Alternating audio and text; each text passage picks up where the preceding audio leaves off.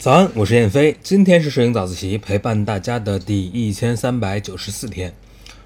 前两天我在网上看到有一个摄影问题，他是问说想拍清楚水面下的物体，但是只能拍到反光，应该怎么办？那看到这个问题呢，我第一个想到的地方就是九寨沟。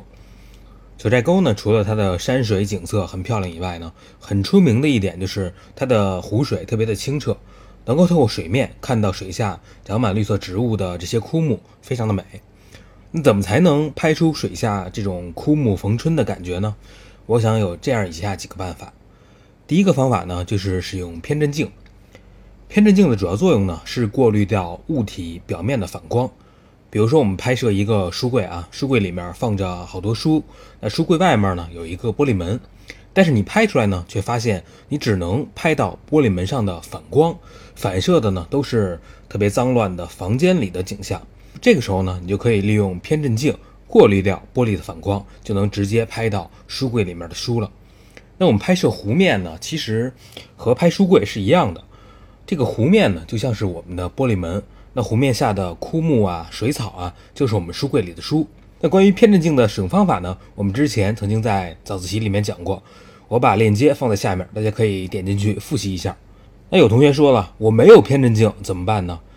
这个其实也是有办法的。你可以找那些处在山体啊、树木阴影下的水面，这样呢也是可以拍到湖面下的景色的。但是呢，你利用阴影来拍摄水下的景色，要注意以下两点。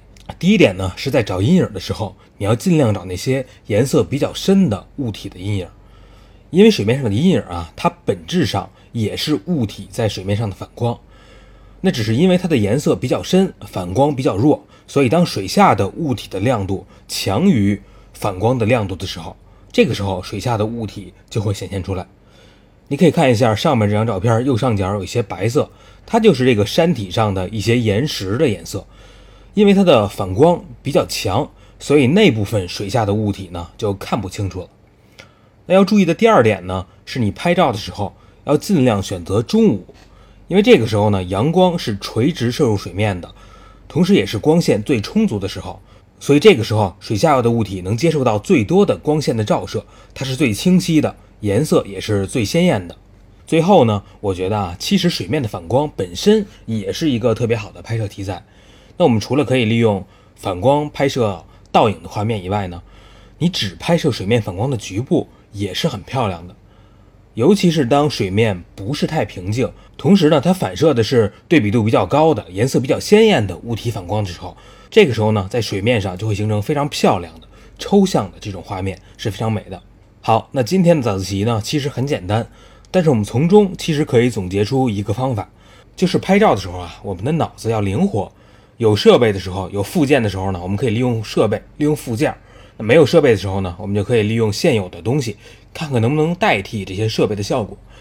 那如果实在没得可利用，我们索性就可以改变我们的拍摄思路，同样可以拍出漂亮的照片。